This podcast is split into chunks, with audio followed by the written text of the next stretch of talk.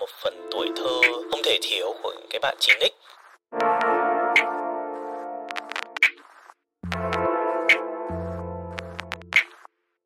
Chào các bạn và chào mừng tất cả các bạn đã quay trở lại với cả series Cùng Nhau Làm Podcast.